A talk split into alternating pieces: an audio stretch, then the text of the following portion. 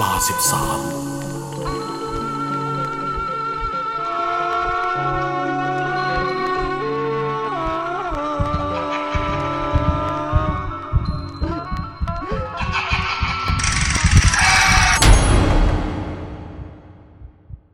ไม่ขอศึก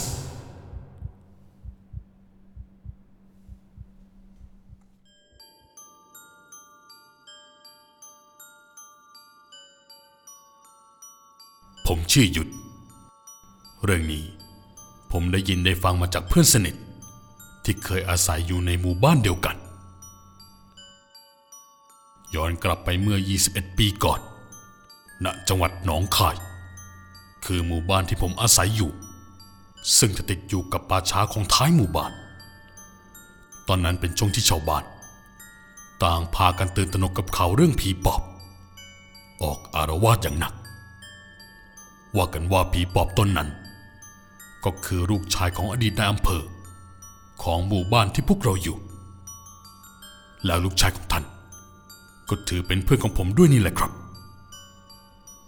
อดีตนายอำเภอท่านนี้มีชื่อว่า ขุนศักดิ์ได้เข้ารับราชการมาเกินครึ่งชีวิต จนกระทั่งเกษียณอายุราชการ ไม่นานภรรยาก็จากไปด้วยอุบัติเหตุรถยนต์ คุณศักดิ์จึงต้องดูแลผลและผัด ลูกชายทั้งสองคนอยู่เพียงลำพัง จนกระทั่งผล ลูกชายคนโตเรียนจบ ก็ได้เข้ารับราชการ และมุ่งหวังว่าจะได้เป็นนายอำเภอตามรอยพ่อ ต่อมาผลก็แต่งงานมีครอบครัว แต่ยังไม่มีลูกสืบสกุล ส่วนเจ้าผัด ลูกชายคนสุดท้อง ต่างกันคนละขั้วกับผู้พี่ ราะเอาแต่เที่ยวเตร่ไม่สนใจเรื่องศึกษาเล่าเรียน คงคิดว่าสมบัติที่พ่อมีอยู่ สามารถใช้จนตายไม่มีวันหมด พัดยังไม่มีแฟน แต่ไม่ใช่ว่าไม่คิดเรื่องรักใครๆหรอกนะ แต่เป็นเพระมัวแต่ปักใจรักคนมีเจ้าของยังไม่มีวันแปรผันหญิงสาวผู้นั้นก็คือ หนูนิ่ม เป็นเพื่อนบ้านใกล้เรือนเคียงกับพวกเรา หนูนิ่มมีเจ้าของหัวใจเป็นตัวเป็นตนอยู่แล้วชื่อบอม เพียงแต่ยังไม่ได้แต่งงานออกเรือนไปกับเจ้าหนุ่มคนนั้น และไม่ว่าจะนานแค่ไหน เจ้าพัดมันยังคงเที่ยวไล่เที่ยวคือ ถึงแม้ว่าหนูนิ่มจะไม่สนใจ และให้พัดเป็นได้แค่เพื่อนก็ตาม ในเวลาต่อมา พัดซึ่งรู้ข่าวว่าหนูนิ่มกำลังจะแต่งงานกับบอมแฟนหนุ่มทำให้พัดเสียใจอย่างหนัก ในช่วงเย็นย่ำจึงตัดสินใจไปหาหนูนิ่มถึงบ้าน ซึ่งบ้านของทั้งคู่ อยู่ติดกับป่าช้าห่างกันออกไปเพียงไม่กี่หลัง นิ่ม นิ่มก็รู้ใช่ไหม ว่าพัดรักนิ่ม อย่าแต่งงานกับเขาเลยนะ พัดสารภาพว่าตนเองนั้น แอบรักหนูนิ่มมานานมากแค่ไหน เพื่อขอโอกาสจากหนูนิ่มอีกสักครั้ง พอได้ยินแบบนั้น เธอจึงตอบกลับไปตามตรง เรื่องของเรานะ่ะ มันเป็นไปไม่ได้หรอกนะพัด นิ่มคิดกับพัดแค่เพื่อนคำตอบจากหญิงที่รักทำให้พัดรู้สึกเสียใจเป็นอย่างมาก ตลอดเวลาเฝ้าตามรัก แต่สุดท้ายก็ไม่ได้หัวใจกลับคืนมา พัดไม่พูดอะไรต่อ มีเพียงน้ำตาที่เอ่อออกมา มันพอจะบ่งบอกถึงความรู้สึกในตอนนั้น โดยไม่ต้องพูดอะไร ซึ่งพอพลพี่ชายได้เห็นน้องตัวเองเดินคอตกกลับมาบ้าน จึงรู้ได้ทันทีว่า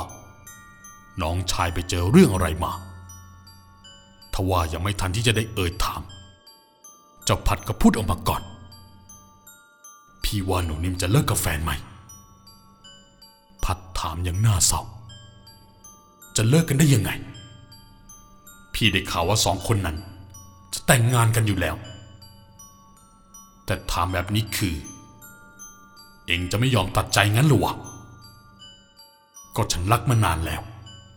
พี่ก็น่าจะรู้ดี จะให้ตัดใจ ฉันคงทำไม่ได้หรอก แต่พี่ช่วยฉันได้ไหมเล่า เมื่อผลได้ฟังคำขอร้องนั้น จึงทำให้ผล เริ่มคิดหาหนทางช่วยพัดให้ได้สมหวังกับหญิงที่หมายปอง แต่ถึงอย่างไรก็ดูเหมือนจะมืดแปดด้านจนเวลาเคลื่อนผ่านไปแรมเดือน ใกล้เข้าวันที่หนูนิ่มจะแต่งงาน พัดก็ยิ่งไม่เป็นอันกินอันนอน ด้านขุนศักดิ์ผู้พอ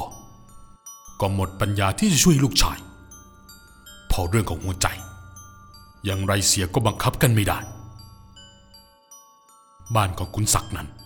เป็นบ้านค่อนข้างมีฐานะ เป็นบ้านไม้สักทองทั้งหลัง บริเวณข้างหลังบ้านเต็มไปด้วยต้นมะยมมะม่วงมากถึงห้าต้นด้วยกัน หลังบ้านปลูกพืชผักสวนครัว เอาไว้เก็บกินภายในครอบครัว รวมถึงแจกจ่ายให้ชาวบ้าน ตามวันที่มันผลิดอกออกผลออกมา ถึงแม้จะเป็นครอบครัวข้าราชการใหญ่ทั้งพ่อและลูก แต่ก็ยังคงมีความเรียบง่ายในการดำรงชีวิตค่ำคืนหนึ่งช่วงใกล้ฤดูหนาวยามดึกสงัดเช่นนี้ เสียงจิงหรีดรวมตัวกันร้องระงมท่ามกลางลมเย็นๆ ที่เริ่มพัดโบกพัดพาให้ใบไม้ร่นร่วงกราวลงมา เจ้าของบ้านที่กำลังหลับสนิทบัดนี้ถึงขั้นสะดุ้งตื่นขึ้นมากลางดึก เพราะเสียงเคาะประตูเรียกให้เปิดจากหญิงสาวปริศนา พัด พัด เปิดประตูหน่อย เสียงเรียกที่คุ้นเคย ดังขึ้นในยามวิกาลเจ้าพัดรู้สึกตัวไวก่อนใครในบ้าน พอได้ยินแบบนั้น ก็รู้สึกประหลาดใจเป็นอย่างมาก เพราะร้อยวันพันปี เธอไม่เคยจะมาหาตนที่บ้านเลย ยิ่งในเวลาเช่นนี้ ก็คงเป็นไปไม่ได้ พัดรีบยกหัวขึ้นจากหมอนพยุงร่างตัวเองให้ลุกจากที่นอน พร้อมกับอุทานเบาๆ นั่นเสียงของหนูนิ่มนี่ ส่วนพลที่ได้ยินเหมือนกับพัด ก็รีบมุดออกมาจากมุง เดินย่องเบาเป็นแมว เพราะกลัวว่านิด ผู้เป็นเมียจะตื่นเขาพลผลักประตูออกจากห้องนอน แล้วรีบสาวเท้าเข้าไปเด็กพัด พอพัดเปิดประตูออกมา ก็พบเข้ากับผู้เป็นพี่ทำหน้าตาตื่นตระหนกอ้าวพี่พล ไปเปิดให้หนูนิ่มเข้ามาสิ พลตบเข้าที่บ่าพัด มันเป็นแบบนั้นไปได้ยังไงล่ะพี่ อย่าบอกนะว่า พัดสงสัยที่พี่ชายของเขา คิดอย่างอื่นไม่ได้นอกเสียจากว่า เรื่องของคุณไสยมนต์ดำเพราะพี่ชายของตน ชอบเรื่องทำนองนี้เป็นทุนเดิม อีกทั้งยังรู้จักกับเพื่อนรุ่นพี่ที่คลุกคลีอยู่กับหมอผีสายดำอยู่หลายรายโธ่เอ็งอย่าคิดเยอะ ก็ช้าแบบนี้ไง สุนัขถึงได้ข้าไปรับประทาน แล้วแต่เองแล้วกัน ข้ายืนยันว่าไม่ได้ทำอย่างที่เองคิด พี่ก็แค่ไปบอกว่า เองรักหนูนิ่มมากแค่ไหน ขอร้องหนูนิ่มให้โอกาสเองบ้างก็แค่นั้น ไปไปหนูนิ่มเรียกใหญ่แล้ว พอพูดจบ ผลก็กลับเข้าห้องนอนไปอยังหัวเสีย ที่น้องชายสงสัยว่าตน เป็นคนทำของให้หนูนิ่มหันมาสนใจ แต่เมื่อพัดได้รับคำยืนยันจากพี่พลเขาก็ดีใจมาก จึงรีบวิ่งลงไปเปิดประตูให้หนูนิ่มเข้ามา เออ วันนั้นที่ปฏิเสธ ขอโทษนะ นิ่มคิดถึงพัดมาก ไม่รู้เพราะอะไร แล้วพัดล่ะ คิดถึงหนูนิ่มบ้างหรือเปล่า คิดถึงสิ มากด้วย โถ นิ่มก็รู้ว่า เรามีใจให้นิ่มคนเดียว หนูนิ่มรีบโผกอดเข้าร่างผู้ชายที่อยู่เบื้องหน้าอย่างแนบแน่นเรากับจะเป็นคนเดียวกันเสียให้ได้ เมื่อทั้งสองสารภาพความในใจที่มีต่อกัน ก็ได้จุงมือกันย่องเบาขึ้นไปที่ชั้นสองอย่างห้องนอน และเผลอตัวเผลอใจให้กันในที่สุด ความสุขของหนุ่มสาว ผ่านพ้นไปเพียงชั่วข้ามคืน ชาบช่วย และมีความผิดมหันพอรุ่งเช้า ทางบ้านของพัดและหนูนิม ก็รู้ข่าวว่าทั้งสองผิดผีกัน เรื่องนี้รู้ไปถึงหูบอม ว่าทีสามีของนิมทำให้บอมยกเลิกงานแต่งงานกับหนูนิม ทั้งยังตราหน้าว่าเธอ เป็นหญิงมากมากหลายใจ ในตอนนั้นพ่อและแม่ของหนูนิม ก็รู้สึกอับอาย จนแทบจะแทรกแผ่นดินหนีแต่ก็ทำอะไรไม่ได้ นอกเสียจากต้องการให้คุณศักดิ์รับผิดชอบในสิ่งที่ลูกชายก่อ คุณศักดิ์ผู้เป็นพ่อจำยอมอย่างเสียไม่ได้ ได้ให้คำมั่นสัญญาว่าอีกไม่กี่วัน จะไปขอหนูนิ่มให้กับลูกชาย และพอรู้ดีมาตลอดว่า เจ้าพัดนั้นหลงรักหนูนิ่มมาหลายปีดีดัก ถึงแม้จะไม่พอใจหนูนิ่มที่ทำตัวเช่นนี้ แต่ก็ตามแต่ใจลูกชาย จะได้เป็นฝั่งเป็นฝาเสียทีอีกอย่าง พอรู้ว่าตนคงมีชีวิตอยู่ได้อีกไม่นานด้วยโรคประจำตัวที่รุมเร้าอยู่ตอนนี้ ไม่ต้องห่วงนะข้าอดีตในอำเภอขุนศักดิ์เป็นลูกผู้ชายพอข้าไม่เคยไม่รักษาคำพูดขุนศักดิ์ตบปากรับคำพ่อแม่ของอีกฝ่ายว่า จะหาเลิกงามยามดี แล้วจัดพิธีงานแต่งงานให้กับทั้งคู่ อย่างให้ไม่อายใครท่ามกลางชาวบ้าน ที่มามุงดูก็ต่างเป็นสกขีพยานให้ เมื่อทางพ่อแม่ของหนูนิ่มได้ยินแบบนั้นก็เริ่มเบาใจ แต่ก็ได้ยินคำขาดว่า จะต้องภายในได้วันนี้พอลูกสาวตนเป็นฝ่ายเสียหาย ไปนางนิ่มกลับบ้าน พ่อของหนูนิ่ม จุดกระชากลากแขนลูกสาวให้กลับบ้านทว่าหนูนิ่มไม่อยากกลับ ยังคงอาลัยอาวรเจ้าพัดอยู่เจ้าพัดต้องเดินไปส่งหนูนิ่มถึงบ้าน และได้บอกกับหนูนิ่มว่า ตนรักหนูนิ่มมากอีกไม่นานพัดบอก จะกลับไปรับหนูนิ่มไปดูชุดแต่งงานด้วยกัน หนูนิ่มได้ยินแบบนั้น จึงยอมสงบจิตสงบใจ ไม่เราหรือให้เจ้าพัดอยู่ต่อ พอเจ้าพัดกลับบ้านไป ในระหว่างวัน หนูนิ่มมีอาการเมือลอย เรียกหาแต่ชื่อพัด จนทำให้ชาวบ้านเริ่มตั้งข้อสังเกตกันว่า หนูนิ่มมีอาการแปลกไป ไม่เหมือนคนปกติ นี่นางนิ่มมันโดนของแน่ๆอาการแบบเนี้ย ชาวบ้านหลายคน เริ่มพูดกันปากต่อปากว่า อาการของหนูนิ่มนะ่ะน่าจะโดนของ และนั้นยิ่งทำให้พ่อแม่ที่เฝ้าสังเกตอาการของลูก ตั้งแต่วันแรกอยู่แล้ว เริ่มมั่นใจว่าเจ้าผัด เล่นของสกปรกใส่ลูกสาวเพราะใครก็รู้ว่า พัดดงนับหนูนิ่มมาตลอดทำให้รุ่งเช้าพ่อแม่ของหนูนิ่ม เข้าไปหาตะคำคนเก่าคนแก่อีกหนึ่งหมู่บ้าน มีฐานะเป็นญาติห่างๆบวกกับตะคำแกโดดเด่นเรื่องถอนคุณไสยมนต์ดำมานักต่อนักแล้ว ตะคำรับรู้ได้ตั้งแต่แรก ที่เห็นแววตาของหลานสาวว่า ตอนนี้เธอกำลังเผชิญกับอะไรอยู่บ้าพวกเองดูนางนิ่มยังไง หลานกูถึงโดนลูกไอ้คุณศักดิ์มันทำเสน่ห์ใส่ ตะคำบอกเล่าให้พ่อแม่หนูนิ่มฟังถึงสิ่งที่เกิดขึ้น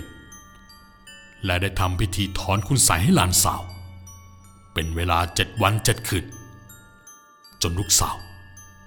เริ่มกลับมามีชีวิตปกติ พ่อและแม่ของหนูนิ่มเจ็บปวดหัวใจ ด้วยเพราะความรักที่มีให้แก่ลูก จึงทนที่จะอยู่ในหมู่บ้านเดียวกันกับไอ้คนพวกนี้ไม่ได้อีกต่อไป ในขณะเดียวกันด้านคุณศักดิ์เริ่มรู้สึกว่าลูกชาย มีอาการไม่เหมือนเดิมอีกต่อไป เพราะตั้งแต่วันที่หนูนิ่มกลับบ้านไป และหลังจากที่คุณศักดิ์พลแลนินภรรยาของพลได้พากันไปหาหลวงพ่อเพื่อให้ดูเลิกดูงามยามดีเรื่องแต่งงาน แต่พอกลับมาบ้าน ก็เห็นได้ว่าผัด กลับดูมนมอง นั่งกอดเขาเมือลอย และดูไม่ดีใจที่จะได้แต่งงานกับหนูนิ่มเลย พอบอกจะปาไปหาหนูนิ่มก็ปฏิเสธ เอาแต่นอนลูกเดียว ผ่านไปไม่กี่วัน ทุกคนก็ได้ข่าวว่าครอบครัวหนูนิ่มย้ายหนีไปตั้งรกร่างที่อื่นทำให้คุณศักโกรธ และเข้าใจว่าสาเหตุที่ย้ายหนี เพราะไม่เห็นค่าในความรักของเจ้าผัด และอีกหนึ่งสาเหตุ เพราะต้องการฉีกหน้าของอดีตนายอำเภออย่างตน กลางดึกในคืนนั้น คุณศักดิ์ทนดูสภาพย่ำแย่เช่นนี้ของลูกชายไม่ได้อีกต่อไป เมื่อสืบรู้มาว่า ครอบครัวหนูนิ่มย้ายไปอยู่ที่ไหน จึงตัดสินใจไปเคลียร์ใจให้ดูแจ้ง คุณศักดิ์เดินไปห้องนอนของตน พร้อมเน็บปืนพกไว้ข้างตัว และได้เข้ามาหาเจ้าพัดในห้องนอนอีกครั้ง เพื่อบอกกับลูกชายว่า พ่อคนนี้จะทำอย่างไรเพื่อลูกแต่เมื่อเปิดเข้าไปในห้องนอน เปิดไฟ คุณศักดิ์ก็เห็นว่าเจ้าผัดกำลังนั่งท่ายองๆอยู่บนที่นอน ตอนนี้พัดหันหลังให้ผู้เป็นพ่อ พ่อจะไปตามมันกลับมาให้ลูกเอง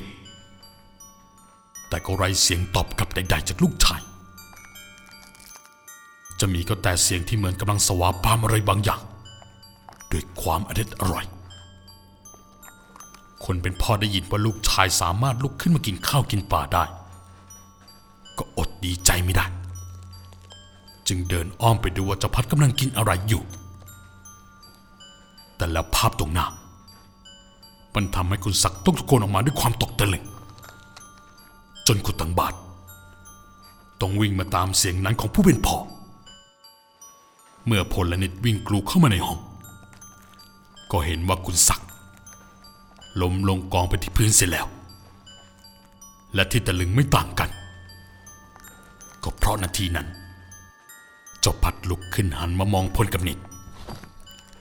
ในปากยังขาไปด้วยเศษซากเครื่องใน ที่เตียงก็คือซากหมูโทนที่เลี้ยงไว้ในคอกทั้งปากและตัวของน้องชายตอนนี้ มันแทบดูไม่ได้ มันเปรอะเปรอนไปด้วยคราบเลือด และขนของหมูทนเต็มไปหมดเจ้าพัดสยะยิ้มออกมา พร้อมกับวิ่งออกไปจากนอกห้องนี่ส่องดูจากทางหน้าต่าง ก็พบว่าพัดได้วิ่งหนีเข้าไปยังเขตป่าชาในขณะเดียวกันผลได้ปฐมพยาบาลให้พ่อเบื้องต้นก่อนที่นิดจะวิ่งลงไปตะโกนเรียกชาวบ้านให้มาช่วยแบกร่างคุณศักดิ์เพื่อไปส่งที่โรงพยาบาล แต่สุดท้ายก็ไม่ทัน เพราะคุณศักดิ์ขาดใจตายก่อนที่จะถึงโรงพยาบาลเสียแล้ว สาเหตุการตายที่ชาวบ้านรับรู้ก็คือ คุณศักดิ์มีโรคประจำตัวรุมเร้าหลายโรค แต่ก็ไม่มีใครในหมู่บ้านรู้ความจริงว่า คุณศักดิ์ตายเพราะหัวใจวายตาย ช็อกที่เห็นว่าลูกชายกลายเป็นปอบ เรื่องนี้มีเพียงพลนิดเท่านั้นที่รู้ หลังจากการตายของผู้เป็นพ่อผ่านพ้นไป ก็สร้างความทรมานใจให้พลเป็นอย่างมากพลเริ่มออกตามหาเจ้าพัดทุกวัน ถึงแม้ว่าจะต้องดันดนเข้าไปในป่าช้าหลังหมู่บ้านซึ่งเป็นจุดที่ภรรยาของเขา บอกว่าเห็นพัดเป็นครั้งสุดท้ายก็ตามแต่ แต่ก็ไม่เคยพบน้องชายเลยแม้แต่ครั้งเดียวพลเสียใจกับเหตุสลดทั้งพ่อที่ต้องมาตาย และน้องชายที่ตอนนี้ กลายเป็นครึ่งคนครึ่งผี หรือที่เรียกกันว่าผีปอบ ถึงแม้เนิดจะขอร้องพลให้ย้ายไปอยู่ที่อื่น เพราะหวาดกลัวว่าปอบเจ้าผัด จะย้อนกลับมาทำร้าย แต่พลกลับไม่ยอมทำตามที่เธอขอ นั่นเป็นสาเหตุให้เนิด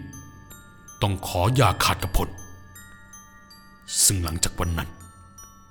พลก็ไม่ได้ไปทำงาน ยังคงออกตามหาน้องชายตลอด และในที่สุดก็ถูกไล่ออกจากงาน จนกระทั่งชาวบ้านเริ่มพูดถึง และเราขานต่อกันมาว่า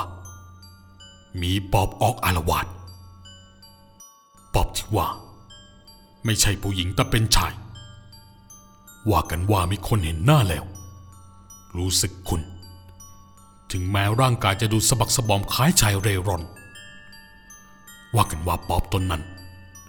ก็คือเจ้าผัด บางครั้งบางทีก็เห็นว่า อยู่ใต้ถุนบ้านจะจะคาตา ว่ากำลังนั่งจกเครื่องในวัวของชาวบ้านแต่ที่คุยวัวกันว่า มาเถอะคืนนี้ปอบกี่ตัว เดี๋ยวจะฆ่าด้วยน้ำมือตัวเอง สุดท้ายกี่รายต่อกี่ราย ไม่เห็นมีใครกล้า เพนนัดหนีปอบเจ้าพัดไปเสียทุกรายสามเดือนต่อมา ปอบเจ้าพัดไม่เคยกลับมาที่บ้านอีกเลย นั่นทำให้ผลจึงตัดสินใจบวชให้กับผัด เพราะทนเห็นน้องชายต้องตกอยู่ในสภาพเช่นนี้ไม่ได้ การบวชครั้งนี้ ก็เพื่อตั้งใจอุทิศส่วนบุญส่วนกุศล หวังจะล้างบาปให้กับผู้เป็นน้องเพื่อเข้าสู่ร่มกาสาวพัดในคืนหนึ่ง พระพลมองเห็นเงาตะคุ่มตะคุ่มอยู่แถวบริเวณหน้าวัด จึงเดินออกไปดู ซึ่งก็ได้ไปพบกับเจ้าผัดน้องชายที่ตนออกตามหามาโดยตลอด เจ้าผัดสภาพชายเร่ร่อน ผมเผารุงรัง เสื้อผ้าขาดวิน รองเท้าไม่ใส่ เนื้อตัวมีแต่คราบเลือดดำแห้งเกร็ดกลังพระพลรู้สึกเวทนาในตัวของเจ้าผัด และได้เอ่ยถามยังเป็นห่วงโยมไปอยู่ไหนมา อาตมาตามหาโยมทุกวัน กลับบ้านเถอะนะ ไม่ มาบวชดด้วยกันไม่โยม พระพลเอ่ยชวนน้องชาย อย่ามายุ่งกับกู ที่กูต้องเป็นแบบนี้ ก็เพราะมึงนั่นแหละ อาตมาขอโทษเจ้าพัดตอบกับพี่ชายที่อยู่ในสภาพผ้าเหลือง ย่างไม่เกรงกลัวต่อบาปกรรม ด้วยจิตที่อาฆาตแค้นเพราะเจ้าพัดรู้ร่วงแล้วว่า ที่ตนต้องมาตกอยู่ในสภาพเช่นนี้ เป็นเพราะใคร เจ้าพัดเดินฝ่าความมืดจากไปทั้งน้ำตา ทิ้งให้พับพลยืนตาแดงกล่ำทำใจกับสิ่งที่เกิดขึ้น ย้อนกลับไปเมื่อวันที่เจ้าผัดขอให้ผลช่วยให้นิ่มหันมารัก แต่การจะได้ทั้งตัวและหัวใจ กับคนที่ไม่ได้ชอบพอกันมาก่อนก็หนีไม่พ้นเรื่องการทำคุณใสมนต์ดำซึ่งนำมาซึ่งความผิดบาปอย่างหนัก แม้ว่ามันจะนำมาซึ่งความวิบัติของผู้กระทำและผู้ถูกกระทำใส่ผลก็ได้เลือกที่จะทำเพื่อน้องชายในทางที่ผิดพลเข้าไปพบกับหมอผีเสกที่ตั้งรกรากอยู่หมู่บ้านถัดไป เอ็งแน่ใจแล้วเหรอว่าจะทำอย่างนี้ ทั้งสองรู้จักมักคุ้นกันมาหลายปี เพราะพลเองก็ชอบเรื่องคาถาอาคม จึงมักจะเข้ามาหาหมอเสกในช่วงที่ว่างอยู่บ่อยครั้ง และเคยเห็นคนสมหวังในความรักมานักต่อนัก จากฝีมือหมอเสกคนนี้ และไม่เคยได้ยินเรื่องของการย้อนกลับเข้าตัวผู้ทำ เพราะโดยส่วนใหญ่คนที่โดนของเข้าตัว ถ้าไม่ตาย ก็กลายเป็นปอบเป็นกระหังไปอย่างนั้น และพวกผีที่ว่า ก็ไม่สามารถกลับมาทำลาย หรือเอาคืนหมอผี ผู้มีวิชาแก่งกล้าได้แม้แต่ตนเดียว ผมรู้ครับ ผมอยากช่วยน้อง มันกินมันนอนไม่ได้ วิธีนี้ดีที่สุดแล้วครับตอนนี้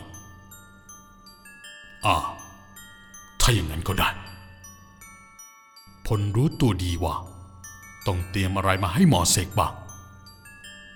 หลังจากวันนั้นเป็นต้นมา เจ้าพัดก็ไม่เคยรู้เรื่องเลยว่าผู้เป็นผีช่วยให้ตนสมหวังกับหนูนิ่มด้วยวิธีไหนจนกระทั่งพัด ได้กลายมาอยู่ในร่างของผีปอบอย่างทุกวันนี้ แต่สุดท้ายแล้ว ระผลก็ได้รู้ว่าไม่มีทางที่การบวชจะสามารถล้างบาปใดๆได้ เพียงแต่ช่วยผ่อนกรรมหนัก ให้ทุเลาเบาบางลงบ้างก่อนหน้านั้นพระพลตั้งใจจะบวชให้เพียงหนึ่งพรรษาแต่พอได้เห็นสภาพของน้องชาย บวกกับความรู้สึกผิด ที่มันกัดกินความรู้สึก จนไม่สามารถอธิบายออกมาเป็นคำพูดได้ นั่นทำให้พระพล ตั้งใจจะไม่ขอศึก เพื่อตั้งมันอยู่ในทางธรรม ของตนอยู่ในผ้าเหลืองไปตลอดชีวิต และเรื่องนี้คือเรื่องของพระพลเพื่อนในหมู่บ้านเดียวกัน ที่ผมได้ขอนำมาบอกเล่าเพื่อเป็นอุทาหรณ์และเป็นวิทยาทานให้กับทุกคนที่ได้ฟังว่า อย่านำไปเป็นเยี่ยงอย่าง และเรื่องราวทั้งหมดก็จบลง เพียงเท่านี้